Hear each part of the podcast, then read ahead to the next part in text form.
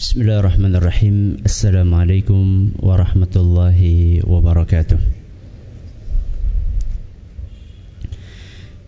الحمد لله رب العالمين وبه نستعين على أمور الدنيا والدين وصلى الله على نبينا محمد وعلى آله وصحبه أجمعين أما بعد panjatkan puja dan puji syukur kehadirat Allah Tabaraka wa Ta'ala. Pada kesempatan malam yang berbahagia kali ini Kita masih kembali diberi kekuatan Kesehatan, hidayah serta taufik dari Allah Jalla wa Sehingga kita bisa kembali menghadiri pengajian rutin Untuk mengkaji akhlak dan adab Islam di Masjid Jenderal Sudirman Purwokerto ini. Kita berharap semoga Allah tabaraka wa taala berkenan untuk melimpahkan kepada kita semuanya ilmu yang bermanfaat sehingga bisa kita amalkan sebagai bekal untuk menghadap kepada Allah Jalla wa ala. Amin ya rabbal alamin. Salam dan salam semoga senantiasa tercurahkan kepada junjungan kita Nabi besar Muhammad sallallahu alaihi wa ala alihi wa sahbihi wasallam kepada keluarganya, sahabatnya dan umatnya yang setia mengikuti tuntunannya hingga di akhir nanti. Para hadirin dan hadirat sekalian yang kami hormati dan juga segenap pendengar Radio Insani 102.2 FM dan juga para pemirsa Yufi TV yang semoga senantiasa dirahmati oleh Allah Azza wa Jalla. InsyaAllah pada kesempatan yang berbahagia kali ini kita akan menyelesaikan pembahasan tentang klasifikasi akhlak di dalam Islam di mana pada beberapa pertemuan yang lalu kita telah membahas bahwa akhlak secara garis besar terbagi menjadi dua akhlak kepada Allah dan akhlak kepada makhluknya. Kemudian akhlak kepada makhluk ada akhlak kepada diri sendiri dan juga kepada makhluk lain. Lalu akhlak kepada uh, makhluk lain banyak sekali ya. Baik itu selain manusia berupa malaikat, jin, binatang, tumbuhan, air dan lain-lain dan juga akhlak kepada manusia. Dan akhlak kepada manusia ini juga masih terbagi lagi ada akhlak kepada Rasulullah sallallahu alaihi wa alihi wasallam kemudian akhlak kepada keluarga dan keluarga ini masih dibagi lagi. Ada kepada orang tua kepada suami atau istri kepada anak kepada kerabat. Kemudian kita berpindah akhlak kepada tetangga lalu akhlak kepada pembantu dan akhlak kepada pemerintah. Ini dua pembahasan terakhir kita pada pertemuan yang lalu Malam hari ini insya Allah kita akan menyelesaikan klasifikasi akhlak dan malam hari ini kita akan bahas dua. Yang pertama kita awali dengan akhlak terhadap guru. guru memiliki kedudukan yang sangat penting di dalam menebarkan ilmu apalagi ilmu agama. Makanya tidak heran seandainya guru yang mengajarkan agama ini diistilahkan oleh Nabi dengan pewaris para nabi yaitu para ulama. Beliau sallallahu alaihi wasallam bersabda, "Wa innal ulama'a warathatul anbiya." Sesungguhnya para ulama itu pewarisnya para nabi. Kalau pewaris berarti ada yang diwarisi. Apa yang diwarisi? Apa yang diwariskan oleh Nabi? Ilmu. Wa innal anbiya'a lam yuwarrithu dinaran wala dirhama. Sesungguhnya para nabi itu bukan mewariskan emas dan perak. Wa innama warrathul ilm. Tapi yang diwariskan adalah ilmu. Faman akhadahu akhadha bihadzin wafir. Barang siapa yang mewarisi ilmu Nabi sungguh dia telah mendapatkan warisan yang sangat besar. Makanya dari sinilah kemudian ulama, guru agama, ustadz, mubalik di dalam agama kita memiliki kedudukan Ya.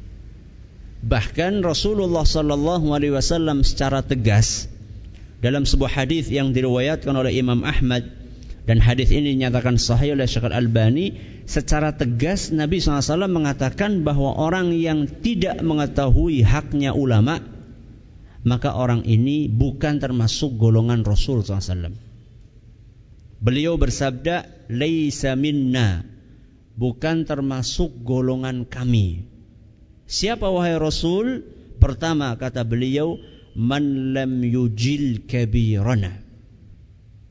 Bukan termasuk golongan Rasul SAW orang-orang yang tidak menghormati yang lebih tua. Unggah-ungguh, sopan santun. Jadi sopan santun, unggah-ungguh, toto kromo terhadap orang tua itu bukan hanya ajaran timur saja, bukan. Akan tetapi ini ajaran Islam. Jadi Nabi SAW mengatakan bukan termasuk golongan kami orang yang tidak menghormati yang lebih tua. Sekalipun yang lebih tua itu ilmunya di bawah kita. Kadang-kadang nun sewu ada sebagian orang merasa ilmunya tinggi, profesor, doktor, MA, ya, LC, S1, S2, S3, apalagi, ya. Kemudian dia menganggap bahwa orang yang lebih tua ini cuma tamatan SD, SMP, SMA. Kemudian dia menganggap rendah dan tidak menghormati. Ini bukan golongan Nabi Muhammad SAW. Sekalipun dia hafal Al-Quran, hafal hadis. Ya. Jadi di dalam agama kita yang namanya ajaran itu bukan hanya teori, yang dihafalkan di kepala. Akan tetapi harus dipraktekkan dalam keseharian. Seorang akan dilihat bagaimana akhlaknya, terutama kepada yang lebih tua, sekalipun yang lebih tua itu ilmunya di bawah kita. Ini yang pertama. Golongan yang pertama, yang bukan termasuk golongan Nabi SAW, adalah orang-orang yang tidak menghormati yang lebih tua. yang kedua kata Rasul SAW, yarham saghirana. Dan golongan yang kedua yang tidak menyayangi yang muda. Jadi orang-orang yang tidak menyayangi yang muda, ini bukan golongannya Rasul SAW. Nung sewu nih, kadang-kadang uh, di masyarakat ada semacam persaingan antara golongan tua dengan golongan muda. Ya. Yang muda merasa ilmunya lebih tinggi, yang tua merasa pengalamannya lebih lebih banyak sehingga ter terjadi persaingan. Orang yang tua mengatakan belum tua belum boleh bicara. Hah? Yang muda mengatakan yang tua-tua ini ilmunya cetek. Ya, sama-sama tidak mengamalkan tuntunan Rasul SAW. Seharusnya yang muda menghormati yang tua, yang tua memberi kesempatan yang muda. Kalau memang dia punya kapasitas. Ya bukan asal muda, bukan asal muda enggak. Ya. Akan tetapi kalau muda punya kapasitas, kenapa tidak diberi kesempatan? Dan ini bagian dari kasih sayang generasi tua kepada yang yang muda. Kalau misalnya yang tua tidak menghormati yang muda, eh, tidak menyayangi yang muda, maka bukan termasuk golongan Rasul SAW orang-orang yang seperti itu. Sudah berapa ini? Dua. Yang ketiga, inilah yang akan kita garis bawahi malam hari ini. Golongan yang ketiga yang bukan termasuk golongan Rasul SAW adalah wa ya'rif li'alimina haqqahu yaitu orang-orang yang tidak memahami haknya ulama yang tidak menunaikan haknya ulama orang-orang ahli ilmu yang mumpuni ilmu agamanya. Jadi orang-orang yang tidak menghormati ulama bukan golongannya Nabi SAW secara lugas seperti itu Makanya dari sinilah kita memahami bahwa ulama di dalam agama kita itu punya kedudukan yang tinggi. Para guru punya kedudukan yang tinggi. Sekalipun itu adalah guru yang ngajari kita ikro dulu. Atau guru yang mengajari kita ini ibu ibu ibu masa ibu Budi terus kasihan yang lain lah. Ini ibu siapa? Ahmad lah. Gantian. Ya jangan budi terus. Ya. Sekalipun itu adalah orang-orang yang mengajari kita dari dasar. Maaf kadang-kadang ketika seorang belajar ikhra atau belajar abata dari guru yang ada di musolanya, ustadz yang ada di musolanya.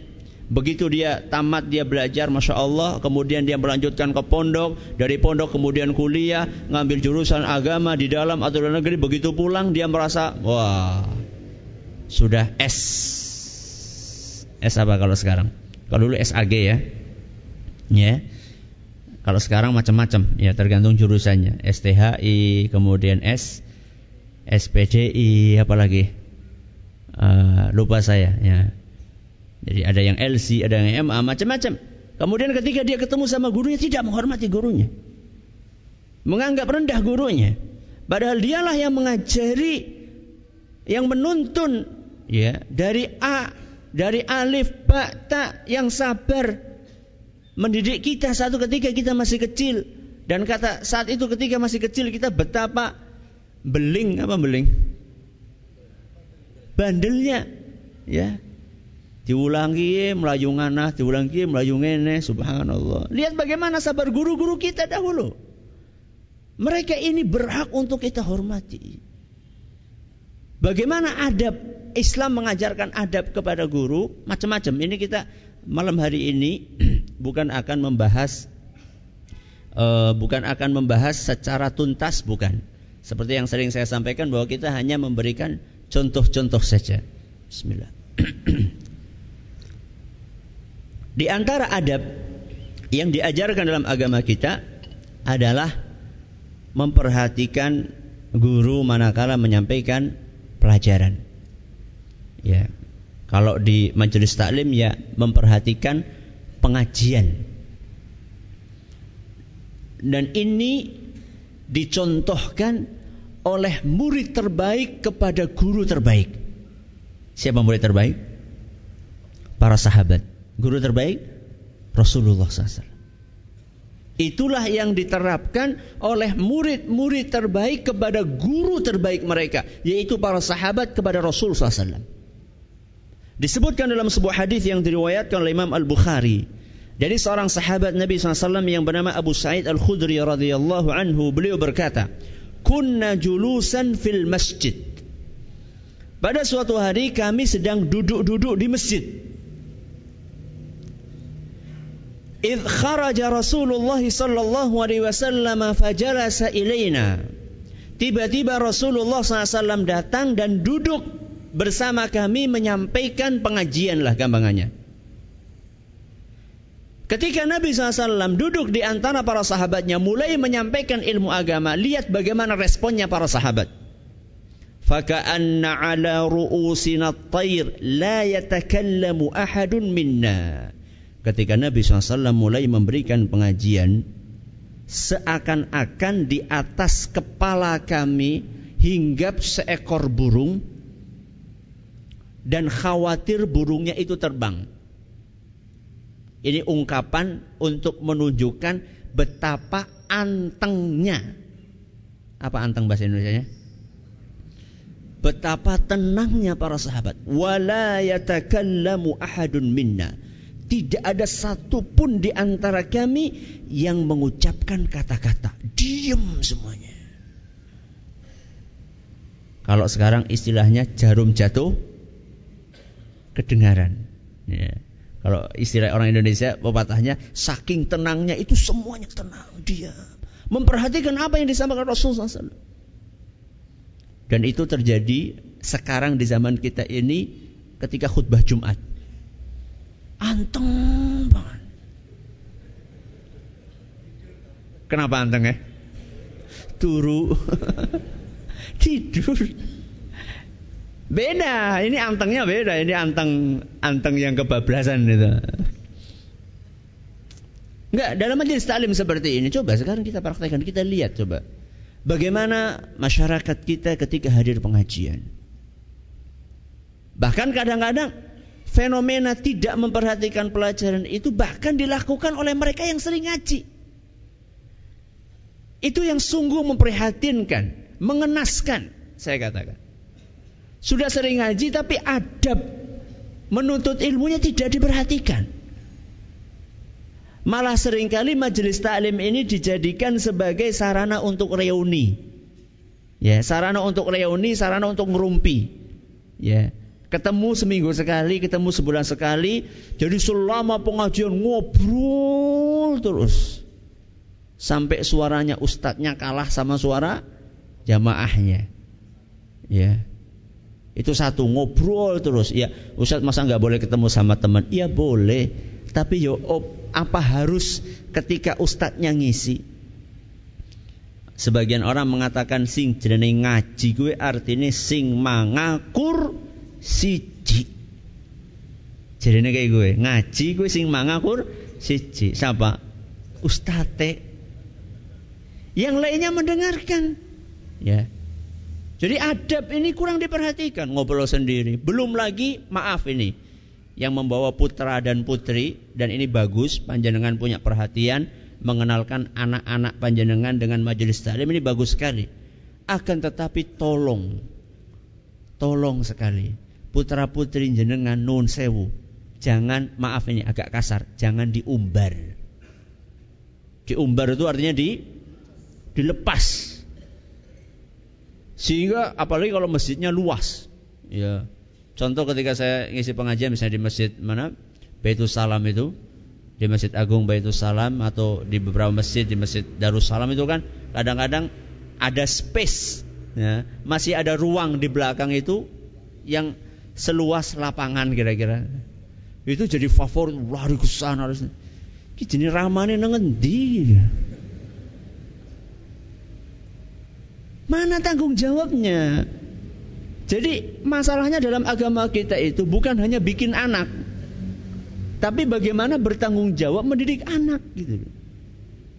Sehingga sering saya dikeluhkan oleh takmir masjid, tolong Ustadz diingatkan anak. Ya, mending kalau misalnya hanya sekedar lari. Kadang-kadang pipis, pipis sambil lari-lari. Masya Allah.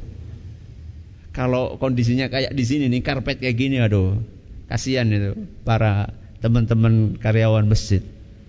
Nah, kalau modelnya kayak tehel atau lantai masih mending ya, tinggal dipel gitu. Kalau karpet kayak gini coba bayangkan. Gimana repotnya, ya. Maka ini perhatikan, ini adab ya adab murid kepada guru, guru di majelis taklim. Adab yang lain yang diajarkan oleh agama kita adalah berkhidmat. Berkhidmat membantu ya guru. Ya. Dan ini subhanallah eh, di kalangan tradisionalis itu sangat kental. Di kalangan modernis ini mulai apa? mulai menipis. Ya. Walaupun masing-masing punya kelebihan, punya kekurangan, tapi yang ingin kita tangkap adalah intinya adalah berkhidmat. Jadi membantu guru, membantu guru dalam arti melayani guru. Yeah. Dan ini bukan sesuatu yang uh, yang bid'ah ya. Di sebagian mungkin wah itu bid'ah itu. Itu terlalu berlebihan. Enggak. Para sahabat Nabi SAW seperti itu. Saya kasih contoh nih, satu contoh yang subhanallah dipraktekkan oleh seorang sahabat Nabi sallallahu alaihi wasallam yang mendapatkan al-habru wal bahr. Ya, yang mendapatkan gelar lautan. Lautan ilmu. Siapa itu? Ibnu Abbas. Ibnu Abbas radhiyallahu anhuma. Pertama dia seorang ulama. Yang kedua beliau seorang ningrat dalam tanda kutip. Karena beliau adalah keluarganya siapa? Rasul SAW. Ahlul Bait. Ahlul Bait. Jadi beliau punya dua keistimewaan sekali. Beliau ulama, sudah ulama, beliau Ahlul Bait pula.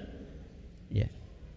Bagaimana beliau bersikap kepada ulama yang lain dari sahabat Nabi Sallallahu Alaihi Wasallam, yaitu beliau Zaid ibnu Thabit. Ada seorang ulama di antara para sahabat namanya siapa? Zaid ibnu Thabit. Pada suatu hari Ibnu Abbas radhiyallahu anhu melihat Zaid ibnu Thabit sedang naik onta. Ya. Maka dengan bergegas Zaid eh, maka dengan bergegas uh, Ibnu Abbas ini langsung mengambil tali tali apanya? Tali kekangnya kemudian dituntun dia. Menuntun. Ya. Menuntun ontanya Zaid ibnu Thabit dalam keadaan Ibnu Abbas ini seorang ulama besar dan beliau seorang keturunan dari keluarga Nabi Shallallahu Alaihi Wasallam. Akhirnya kan Zaid ibnu Thabit itu mau nggak mau kan merasa agak apa ya? Uh, kalau bahasa kita risih ya, uh, pekewuh ya, nggak enak masa masa uh, ini keluarganya Nabi SAW uh, terima no apa uh, nuntun nuntun onta saya maka beliau pun uh, berkata kepada Ibnu Abbas, "Kenapa kamu lakukan ini wahai Ibnu Abbas?" Apa jawaban Ibnu Abbas? Subhanallah. Kata beliau, "Hakadha umirna an naf'ala bi ulama'ina." Beginilah kami diajarkan untuk bersikap kepada para ulama. Beginilah kami diajarkan untuk bersikap kepada para ulama. Siapa yang ngajarkan? Para sahabat yang ngajarkan siapa? Rasul SAW. Jadi ini ajaran dari Rasul Sallallahu Alaihi Wasallam yang amat disayangkan. Mulai di, dengan modernitas sekarang, kemudian dengan adanya sarana-sarana teknologi sekarang, ini kurang diperhatikan. Ya. Murid kurang berkhidmat kepada gurunya. Gurunya bawa apa berat gitu malah ditonton. Ustadznya kuat banget ya. Kadang-kadang subhanallah ini memang ini butuh pendidikan ya, butuh pendidikan. Ketika lihat gurunya nyapu gitu, muridnya cuma duduk saja malah nonton. Bersih banget ya Ustaz naik nyapu. Subhanallah ya, subhanallah. Coba ini perlu kita tumbuhkan. Ya. Dan ustadznya atau ulamanya atau gurunya itu bukan minta untuk dihormati. Jadi kita ketika berkhidmat kepada guru kita itu adalah bagian dari upaya kita untuk mencari ridho Allah Azza wa Jalla. Jadi ketika saya sampaikan seperti ini, ya, ketika saya sampaikan seperti ini bukan berarti saya meminta panjenengan tolong nanti sandal saya dibawakan. Tolong nanti ada yang bawakan tas saya, ada yang bawakan bukan. Kalau saya pribadi digitukan itu merasa jengah. Ya. Atau kalau misalnya tangan saya dicium saya itu nggak enak gitu loh. Apalagi yang yang yang nyium tangan itu orang yang lebih uh, yang lebih tua, yang lebih sepuh. Saya tuh nggak enak, makanya saya nggak suka untuk dicium tangan. Boleh uh, panjenengan mencium tangan ulama boleh, secara syariat boleh insya Allah. Tapi kalau saya pribadi nggak suka. Jadi saya menyampaikan ini bukan dalam rangka supaya panjenengan ini oh besok saya apa ya ngubahkan kelambin ustadz apa ya bukan bukan itu maksud saya tapi adalah kita perlu mempelajari perlu mengetahui bahwa adab dalam Islam itu seperti itu salah satunya kepada ulama kepada guru. Ya. Ini. Kemudian adab yang lainnya kepada guru adalah uh, tidak mencari-cari kesalahannya guru. Ya. Memang yang namanya manusia siapa pun itu punya peluang untuk bersalah, termasuk ustadz, termasuk ulama. Karena ulama itu bukan malah malaikat. Ulama itu bani Adam. Rasulullah SAW mengatakan kullu bani Adam khata. Setiap anak Adam, keturunannya Adam, Nabi Adam itu banyak dosanya termasuk ustadz, termasuk ulama. Akan tetapi sebagian orang sukanya itu ngumpul-ngumpulkan, ya, mencari-cari, digoleti. Sehingga dia mengoleksi kajian rekaman itu untuk dicari kesalahannya di mana saja. Satu-satu didengerin bukan untuk mengambil ilmunya, tapi nah ge nemu ge siji, alhamdulillah. Nemu kesalahan wong alhamdulillah. Ya. Nanti kumpulin pakai daftar. Gak cukup hanya sekedar kajian yang sifatnya audio, cari tulisan-tulisannya yang dulu-dulu kumpulin. Setelah terkumpul semuanya, alhamdulillah jadi buku ini. Sebarkan fotokopi sebanyak-banyaknya mereka sadar atau tidak sadar. Orang-orang yang seperti itu sejatinya sedang mensukseskan dan membantu proyeknya setan. Orang-orang yang kerjaannya seperti ini nih, sukanya ngumpulkan kesalahannya para ulama disebar-sebar, bukannya untuk kebaikan, bukannya untuk menasehati orang tersebut, akan tetapi semata-mata menjauhkan umat dari para penyeru kebaikan, orang-orang yang seperti ini sejatinya sedang membantu proyeknya setan. Karena setan itu berusaha keras untuk menjauhkan umat dari ahli ilmu. Makanya hati-hati. Orang-orang yang seperti ini biasanya ilmunya nggak berkah. Para ulama kita mengatakan luhumul ulama masmumah. Ketahuilah bahwa dagingnya para ulama itu racun. Maksudnya gimana Ustaz? Yang namanya ngerasani itu kan makan daging, ya, makan makan bangkai uh, orang lain. Nah, ini bangkainya ulama atau dagingnya ulama ini beracun. Jadi kalau dimakan itu panjenengan kena racun. Maksudnya gimana Ustaz? Buktinya masih sehat-sehat walafiat orang mendem orang. Racun ini kata para kata sebagian ahli ilmu maksudnya adalah orang ini hatinya akan diracun, akan keracunan. Ilmunya tidak bermanfaat. Tidak akhirnya dia sulit untuk mengamalkan ilmu. Sulit untuk mengajarkannya, enggak barokah ilmunya. Karena kerjaannya adalah menjatuhkan para ulama, mendiskreditkan para ulama, ya, menyebarkan aib mereka. Sehingga kadang-kadang kita dapatkan mereka orang-orang yang kerjaannya seperti itu, ya, sudah puluhan tahun atau belasan tahun ngaji, baca Al-Fatihah aja belum benar. Bayangkan, belasan tahun ngaji. Belasan tahun menghadiri majelis taklim, baca Fatihah aja belum benar. Tapi kalau disuruh kalau disuruh menyebutkan kesalahannya fulan update. Ya, terbaru itu tahu misalnya. Terus update, tapi baca Fatihah nggak diupdate. Ya. Subhanallah. Orang-orang yang seperti ini sering kadang-kadang kalau hadir pengajian, kalau bahasanya masalah pembahasannya ustadznya bahas masalah fikih, masalah akidah atau masalah ya yang yang yang lumayan berbobot gitu, wis pada ngantuk. Tapi kalau sudah bicarakan aib langsung tuh, ya, aib Ustadz Anu hmm, sebutkan, bongkar satu-satu. Ustadz, apa terus gimana? Apa apa kita biarkan kalau Ustadz itu salah? Bukan dibiarkan, dinasehati. Itu bukan menasehati, itu namanya mempermalukan. Membongkar aib di depan umum itu namanya mempermalukan, bukan menasehati. Tapi dinasehati, sampaikan kepada orangnya. Ya. Maaf, ada sebagian orang sukanya ngomong di mana? Sukanya ngomong di di belakang. Ya. Padahal ketemu sama ustaznya gampang sekali. Loh tetangga kok. Ya. Tetangga desa, tetangga kecamatan, tetangga kabupaten, bisa datang, tinggal datang sampaikan Alhamdulillah juga insya Allah para ustadz, para mubalik, para ulama insya Allah mereka ini bukan orang-orang yang anti kritik. Ya. Yang penting caranya baik saja untuk menyampaikan. Jadi perlu difahami, saya menyampaikan seperti ini bukan sedang mengatakan diamkan kesalahan para ah, para ahli ilmu bukan. Akan tetapi kesalahan itu andaikan terjadi sampaikan kepada yang bersangkutan dengan cara yang baik dengan cara yang yang baik. Ini adalah adab kepada siapa? Adab kepada guru. Yang terakhir yang akan kita bahas dan ini adalah sebagai penutup dari pembahasan tentang klasifikasi akhlak. Uh, masih satu pertemuan lagi sebelum bulan Ramadan insya Allah. Akan tapi judul klasifikasi akhlak ini adalah terakhir adalah adab kepada siapa? Kepada non kepada non muslim. Ya, adab kepada non muslim ini amat disayangkan di zaman kita ini tidak sedikit orang yang uh, kurang memahami adab ini. Perlu diketahui bahwa Islam itu adalah agama yang rahmatan lil lil alamin. Apa rahmat? Kasih sayang. Menebarkan kasih sayang kepada alam semesta. Termasuk di dalamnya adalah non muslim. Bagaimana uh, Islam menebarkan kasih sayang kepada non muslim? Di antara adab yang diajarkan oleh Islam adalah berupaya untuk mengajak mereka.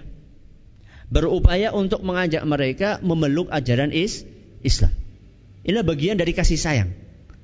Jadi, kasih sayang kita itu kita merasa kasihan, ya, merasa sayang andaikan kok sampai meninggalnya mereka tidak memeluk agama Islam sehingga gara-gara itu nanti di akhirat mereka akan disiksa dan kekal di neraka. Kita nggak tega gitu loh. Saking sayangnya kita sama mereka, kita berusaha mengajak mereka. Supaya nanti bareng-bareng masuk ke dalam sur surga. Inilah kasih sayang. Dan ini kasih sayang luar biasa. Hanya saja ketika kita mengajak mereka, kita bukan dengan paksaan. Ya. Lebih Islam, orang tembak loh. Bukan seperti itu. Nah, ayat yang sering kita dengar dalam surat Al-Baqarah ayat 256 Allah Subhanahu wa taala berfirman, "La ikraha fid din." La ikraha fid din. Tidak ada paksaan dalam agama. Imam Ibnu Katsir mengatakan bahwa kita ini nggak boleh mengajak orang masuk dalam Islam dengan paksa. Ayo, masuk Islam. Kalau enggak, ya. makanya perhatikan subhanallah. Kaum muslimin ketika menaklukkan suatu negeri dan negeri itu adalah negeri yang di dalamnya non muslim, ada nggak pemaksaan mereka untuk masuk ke dalam agama Islam? Dalam sejarah tidak ada. Terus bagaimana Ustadz? Mereka dibiarkan hidup di situ, ya, dibiarkan bahkan mereka dibiarkan untuk pergi ke rumah ibadahnya, ya. Akan tetapi kaum muslimin berusaha untuk mendakwahi mereka dengan menonjolkan akhlak mulia. Sehingga mereka itu masuk ke dalam ajaran Islam atau masuk ke dalam agama Islam bukan karena keterpaksaan, tapi karena apa? Karena kekaguman mereka. Melihat, uh, luar biasa. Ya, Islam itu mengajarkan kebersihan. Makanya subhanallah dalam beberapa literatur itu diceritakan bahwa orang-orang non-muslim itu kenal yang namanya mandi itu dari orang Islam. Sebelumnya mereka itu jarang mandi gitu. Jadi kalau ketemu tuh baunya bukan masya Allah ya, naudzubillah. Ya kalau masya Allah, baunya tuh naudzubillah. Ya, sampai maaf sampai sekarang. Ya, sampai sekarang. Uh, sebagian orang ketika bertemu dengan maaf ya orang non muslim yang dari luar ya yang dari luar maaf bule gitu kita kanlah itu kadang kalau kita mencium baunya itu ya begitulah ya nggak sedap gitu loh baunya nggak sedap karena maaf mereka nggak mengenal yang namanya mandi besar, mandi junub. Itu nggak ada. Ya kalau kita kan maaf habis hubungan suami istri kan kita mandi besar. Maksudnya e, mandi besar itu ya semua tubuh kita bersihkan, keramas dan seterusnya. Mereka nggak mengenal seperti itu. Bahkan subhanallah kita ini sampai maaf ini ya, ini bukan pornografi. Ya. Panjenengan habis berhubungan suami istri ronde pertama, panjenengan pengen melanjutkan ronde kedua antara dua ronde ini disunahkan untuk berwudu. Padahal belum selesai kan. Berarti kalau 10 ronde 10 kali wudu ya tidak apa-apa. Tapi lihat bagaimana Islam. Masya Allah. Ya, bukan bukan terakhirnya, tapi di tengah-tengah pun disunahkan. Luar biasa. Nah, ketika umat Islam mencontohkan yang seperti ini di hadapan eh, non Muslim, bagaimana mereka tidak tertarik dengan ajaran Islam? Itu kalau umat Islam mengamarkan ajaran Islam. Tapi kalau di zaman kita ini yang terkenal bersih sekarang apa? Negara Indonesia? Apa negara Jepang? Hah? Yang terkenal bersih negara Jepang apa negara Indonesia? Jepang apa Indonesia? Jepang. Padahal Indonesia mayoritas Muslim, Jepang mayoritas uh, eh, non Muslim bahkan mungkin banyak yang tidak ber beragama, ateis banyak. Ya. Nah ini harusnya kita menghidupkan. Bagaimana Ustadz? Kita mulai dari diri kita sendiri. Rumah kita, ayo kita bersihkan. Nuh nyapu seminggu sepisan. Ya. Ayo kita contoh, kita kasih contoh. Makanya sering saya katakan kepada santri-santri di pondok, ayo kita ini harus jadi contoh miniatur muslim yang baik. Maka pondok kita ini harus bersih. Terutama masalah kamar mandi. Makanya orang itu biasanya kalau panjenengan pengen mengecek suatu tempat bersih atau tidak lihat apanya kamar mandinya. Maaf ini, sebagian masjid, sebagian masjid untuk mencari kamar mandi di masjid itu tidak perlu pakai indera penglihatan, cukup pakai indera penciuman. Dia apa enggak? Mana tempat yang Mana yang tempatnya bau pesing, itulah kamar mandi. Ini harus kita buktikan. Mana? Ayo kita. Kita umat Islam. Ini adalah bagian dari dakwah kita. Maka non sewu, besok pagi kita bersih-bersih kamar mandi masjid masing-masing ya. Jangan sampai keramik putih jadi apa? Jadi kuning. Bahkan kadang-kadang sampai kuning hijau. Aduh, astagfirullah. Mau masuk itu tekanan batin ya. Rukuh. Uh, rukuh kadang-kadang sampai satu tahun, bayangkan. Rukuh satu tahun.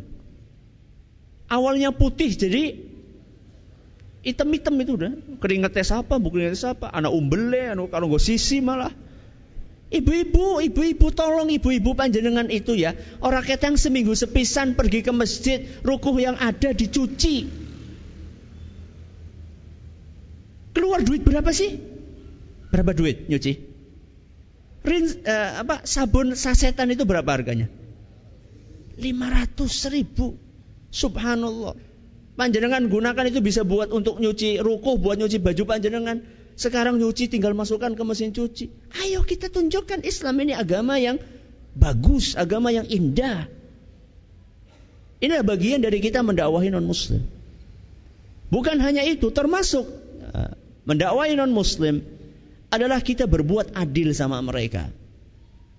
Ya, berbuat adil sama mereka ini tegas disebutkan oleh Allah Subhanahu wa taala dalam Al-Qur'an. Ya. Surat Al-Mumtahanah ayat 8. Udah masuk waktu Isya.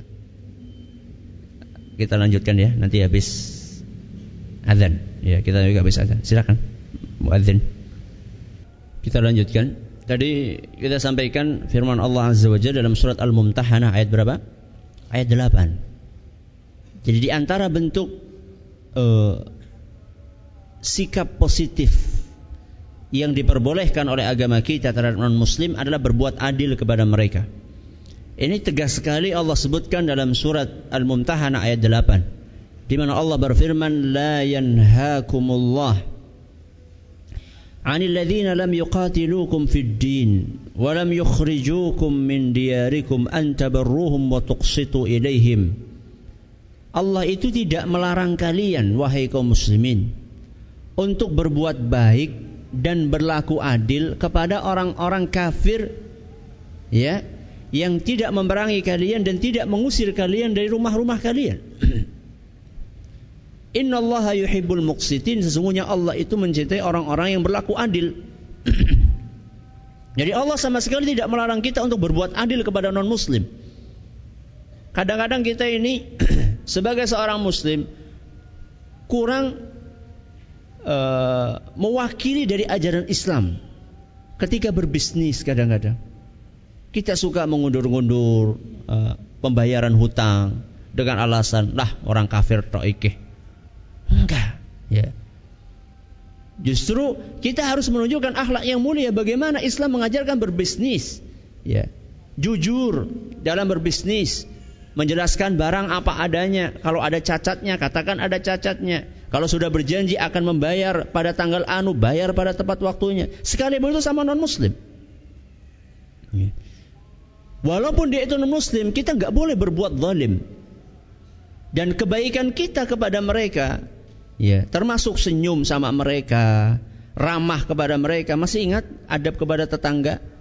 Ya, bagaimana uh, salah seorang sahabat Nabi SAW kalau nggak salah siapa ya? Saya lupa, Ibnu Umar atau Ibnu Amr saya lupa. Jadi ketika nyembelih uh, kambing, pesan sama pembantunya, pertama kali dikasih siapa? tetangganya orang Yahudi, subhanallah.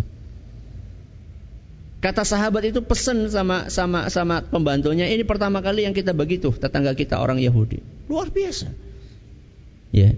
Jadi kita tidak tidak ada masalah kita itu ramah sama mereka. Akan tetapi perhatikan, ini penting sekali. Keramahan kita kepada mereka itu tidak boleh melunturkan akidah kita. Apa itu Ustadz? kebencian terhadap kekufuran.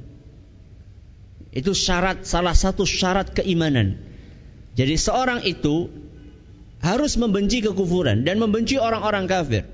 Bahkan dalam Al-Quran surat Al-Mujadilah ayat 22 Allah subhanahu wa ta'ala berfirman La tajidu qawman yu'minuna billahi wal yawmil akhir Yuwaduna man hadallaha wa rasulah Orang-orang yang beriman kepada Allah dan hari akhir dan benar imannya tidak mungkin akan berkasih sayang dengan orang-orang yang ingkar kepada Allah dan Rasulnya, yaitu orang-orang kafir. Jadi kebencian itu harus ada, tapi bedakan lihat, benci itu bukan berarti zalim. Allah saja nggak pernah zalim.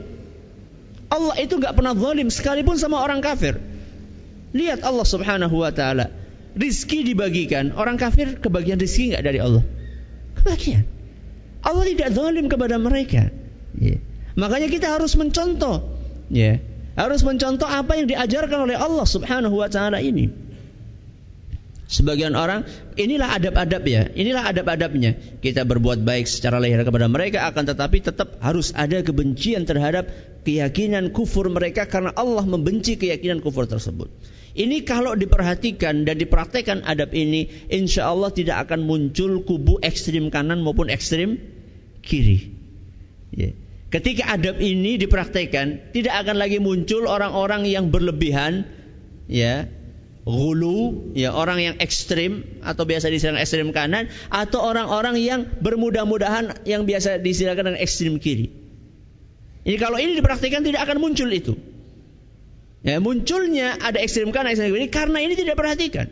Yang satu terlalu berlebih-lebihan, ya pokoknya asal orang kafir ya langsung dibom gitu aja. Jadi sudah punya data mana nih rumah-rumahnya yang harus dibom-bom ini. Sehingga terjadilah konflik horizontal di antara muslim dengan non-muslim. Karena apa? Karena kurang memperhatikan etika yang ini. Yang diajarkan di dalam agama kita ini. Yeah. Pukul rata pokoknya kafir satu. Enggak dalam agama kita kafir itu macam-macam. Ada kafir harbi, ada kafir zimmi, ada kafir mu'ahad. Yeah.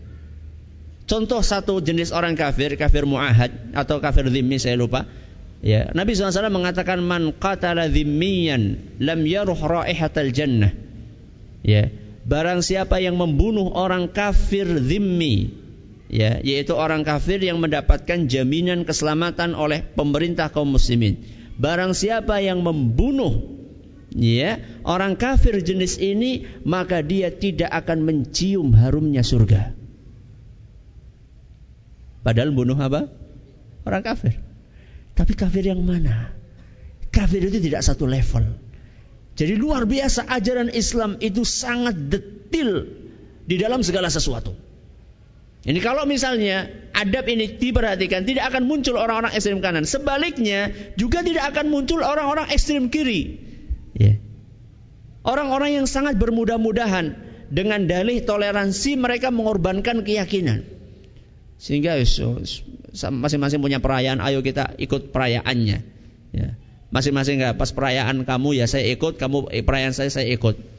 Jadi kalau pas mereka pas kita puasa ya mereka ikut puasa gitu ya. itu adalah sesuatu yang termasuk sesuatu yang bermudah-mudahan yang itu tidak diajarkan dalam agama kita. Tegas sekali dalam uh, Al-Qur'an lakum dinukum waliyadin. Agamamu agamaku, agam agamamu agamamu, agamaku agamaku. Kita saling menghormati, kita tidak akan saling uh, mencaci, ya. Akan tetapi jangan paksa kita untuk mengikuti keyakinan kalian. Ya.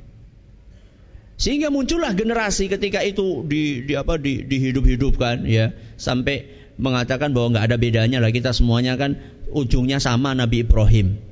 Nah, sehingga muncul semacam agama Ibrahimi gitu itu satu satu apa satu nenek satu nenek moyang.